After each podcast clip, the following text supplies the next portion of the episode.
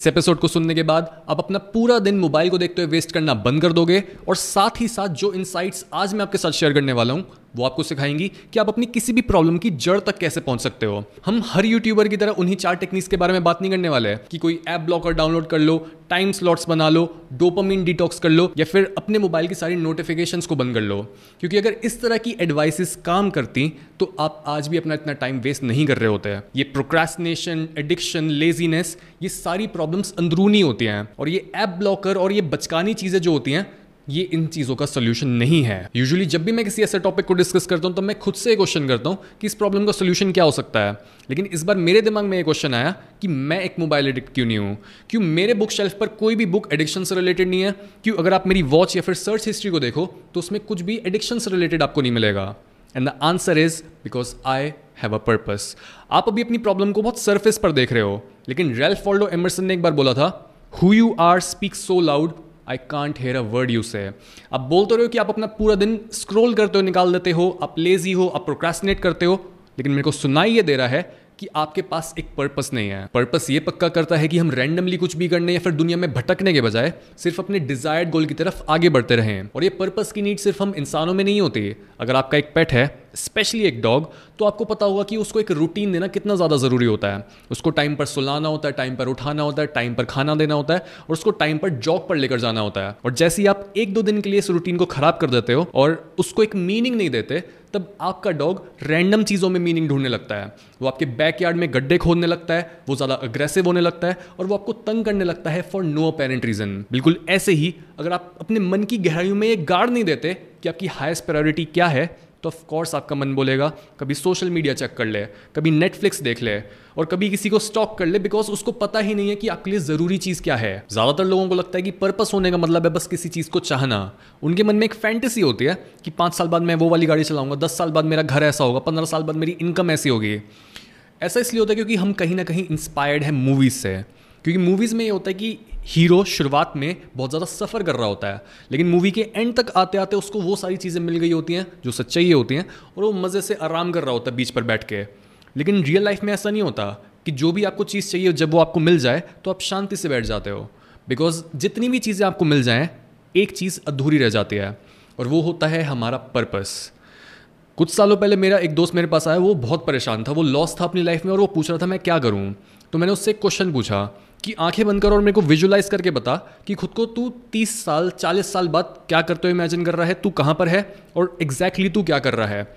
तो उसने मेरे को आंसर करा कि मैं बीच पर हूँ, मैं एक रॉकिंग चेयर पर बैठा हूँ और मैं मज़े से वीट फूक रहा हूँ। और मैंने उससे एग्जैक्टली ये क्वेश्चन पूछा कि अगले दिन क्या करेगा फिर?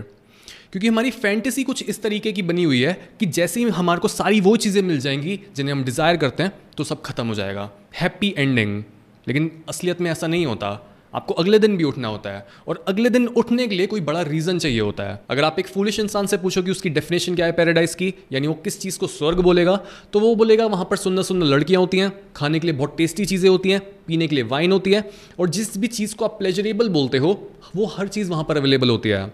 लेकिन इतिहास इस बात का गवाह है कि जब भी एक इंसान को वो सारी चीज़ें मिल जाती हैं जिन्हें वो डिज़ायर करता है तब जिस चीज़ को आप स्वर्ग बोलते हो, वो कितनी जल्दी नर्क में बदल जाता है, ये आप सोच भी नहीं सकते हैं।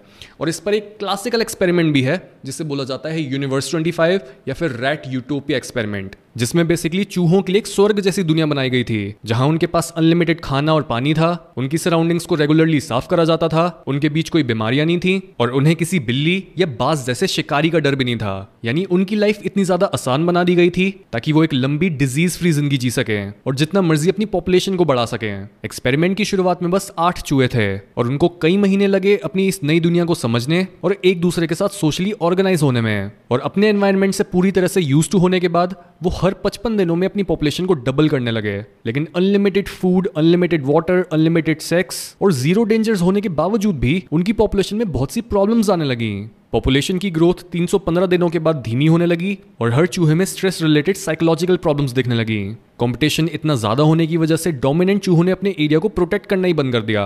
जबकि फीमेल रैट्स मेल रैट्स को गिव अप करते देख, अकेले ही अपने नेस्ट और अपने बच्चों को प्रोटेक्ट करने लगी लेकिन हर समय इतना ज़्यादा स्ट्रेस और गुस्से में होने की वजह से कभी कभी वो अपने बच्चों को ही मार देती थी। कॉलोनी में कई यंग चूहों का एक ऐसा ग्रुप बन गया था, जो कोई मीनिंगफुल रोल ना होने की वजह से नार्सिसिस्टिक बन गए।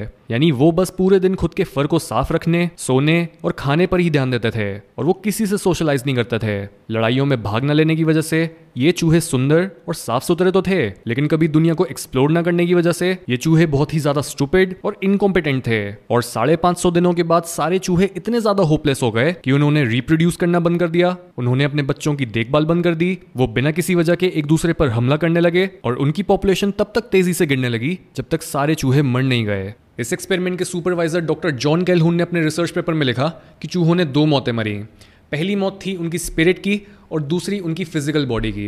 ये एक्सपेरिमेंट हमें बताता है कि अगर एक जीव को उसके ज़िंदा रहने के लिए चाहे, हम हर चीज़ प्रोवाइड कर लें, हर सुख साधन, लेकिन अगर हम उसे ज़िंदा रहने की वजह नहीं देते और हम उसे कॉन्स्टेंट चैलेंज नहीं देते ताकि वो खुद को ग्रो कर सके तो ऐसा जीव जीते जी मर जाता है।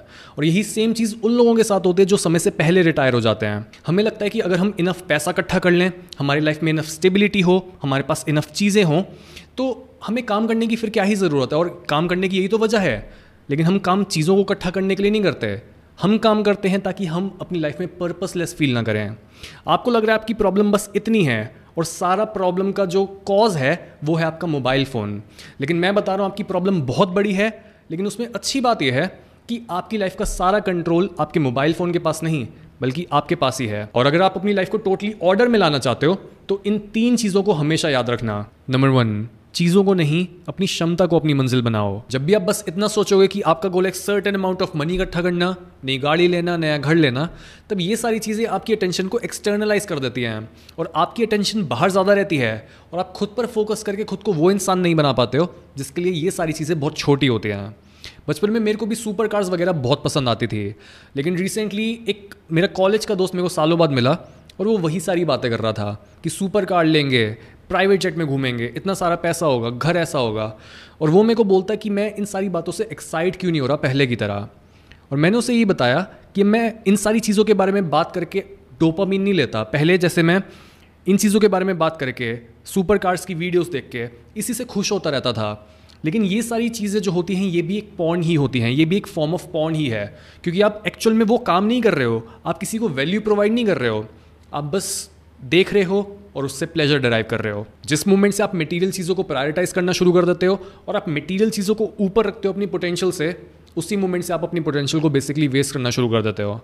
आपका ध्यान इस चीज़ पर नहीं होना चाहिए कि आप कितना ले सकते हो।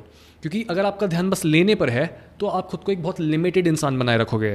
लेकिन अगर आपका ध्यान, पूरा ध्यान और पूरा फोकस है ज़्यादा से ज़्यादा देने पे, ज़्यादा से ज़्यादा वैल्यू प्रोवाइड करने पे तो आप खुद को टोटली एक्सपैंड कर पाओगे और जो आप बनने के काबिल हो, वो आप बन पाओगे। नंबर टू खुश नहीं, काम के इंसान बनो। एक मेच्योर इंसान खुशी और गम के परे होता है।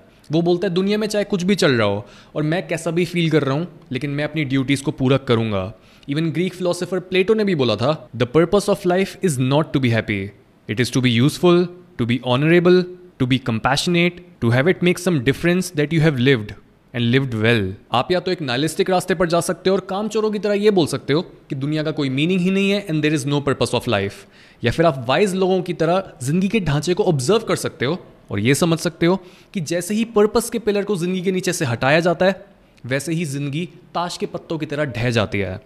Being useful and having a purpose are closely related जितना ज़्यादा आप दूसरों की मदद करते हो, जितना ज़्यादा आप दूसरों के काम आते हो, उतना ही आप ऐसा फील करते हो कि आपकी लाइफ का कोई मीनिंग है। लेकिन अगर आप सेल्फिश हो और आपकी लाइफ में कोई रिस्पॉन्सिबिलिटी नहीं है, कोई पर्पस नहीं है तो पर्पस की कमी होने की वजह से आप ऑब्वियसली अपना टाइम वेस्ट करोगे। नंबर थ्री अपने पर्पस और उससे जुड़े दर्द को एस्केप मत करो। मोबाइल एडिक्शन बेसिकली ये बताता है कि आपके अंदर जो खोखलापन है, आप उसे एस्केप करने के लिए मोबाइल का सहारा ले रहे हो। क्योंकि जब भी आप किसी मोबाइल को उठाते हो, तब आप उसमें अलार्म वाली ऐप या फिर कैलकुलेटर वाली ऐप को नहीं देखते रहते। हैं आप उसमें खोलते हो वो ऐप्स जो आपको ज़्यादा प्लेजर दें, जैसे सोशल मीडिया ऐप्स और अगर आपको इतना फ्रीक्वेंटली खुद को प्लेजर देना पड़ रहा है तो इसका मतलब ये है कि आपकी रियल लाइफ में प्लेजर देने वाली चीज़ों की कमी है और वो पेन से भरी हुई है। सोचो ये कितनी विशस साइकिल है। आपकी लाइफ में पर्पस नहीं है और ये चीज़ आपको पेन देती है। इस पेन को कम करने के लिए आप सब्सटेंसेस को यूज़ करते हो। सब्सटेंसेस को यूज़ करके आपका पेन और ज़्यादा बढ़ता है बिकॉज़ एक्चुअल प्रॉब्लम तो सॉल्व ही नहीं हुई। और जैसे ही पेन और बढ़ता है, वैसे आप दोबारा चले जाते हो सब्सटेंसेस की तरफ़। इसी वजह से लाइफ में क्लियर पर्पस का होना बहुत ज़रूरी होता है। और पर्पस को बहुत ज़्यादा कंफ्यूज करने की ज़रूरत नहीं है कि पर्पस का मतलब क्या होता है। हम तो और कंफ्यूज हो गए। हम अपनी एक प्रॉब्लम सॉल्व करवाने आए थे मोबाइल एडिक्शन की, आपने एक और प्रॉब्लम दे दी पर्पस की। नहीं पर्पस बहुत सिंपल चीज़ होती है। पर्पस का मतलब होता है कोई भी ऐसा काम करना जो आपकी बेस्ट साइड को बाहर लाए और जिसमें दूसरों की भी मदद हो। और अगर आप अपनी बेस्ट साइड को बाहर लाना चाहते हो और दूसरों की भी मदद करना चाहते हो तो आपको ज़्यादा रिस्पॉन्सिबिलिटीज़ उठानी होंगी। आपको ये एक्सपेक्ट करना ही बंद करना पड़ेगा कि कोई आपकी लाइफ में आएगा और आपकी मदद करेगा। कोई नहीं आने वाला आपकी मदद करने। है अपनी सिचुएशन की खुद ज़िम्मेदारी उठाओ। ये बोलने से कुछ नहीं होगा कि सोशल मीडिया एल्गोरिदम्स इतनी ज़्यादा एडवांस्ड हो गई हैं, वो तो हमें फ़ोन रखने नहीं देती। आपकी लाइफ का कंट्रोल सोशल मीडिया या फिर एल्गोरिदम के हाथ में नहीं है, ये पूरा कंट्रोल आपके हाथ में ही है। इसलिए ऐसे कामों को करना बंद करो जो बहुत ज़्यादा सेल्फिश हैं और बस आपकी जेब और आपकी खुशी से ही रिलेटेड हैं। और ऐसे काम करना शुरू करो जिनसे आपके ऊपर रिस्पॉन्सिबिलिटी बढ़े और दूसरे लोगों का भी भला हो।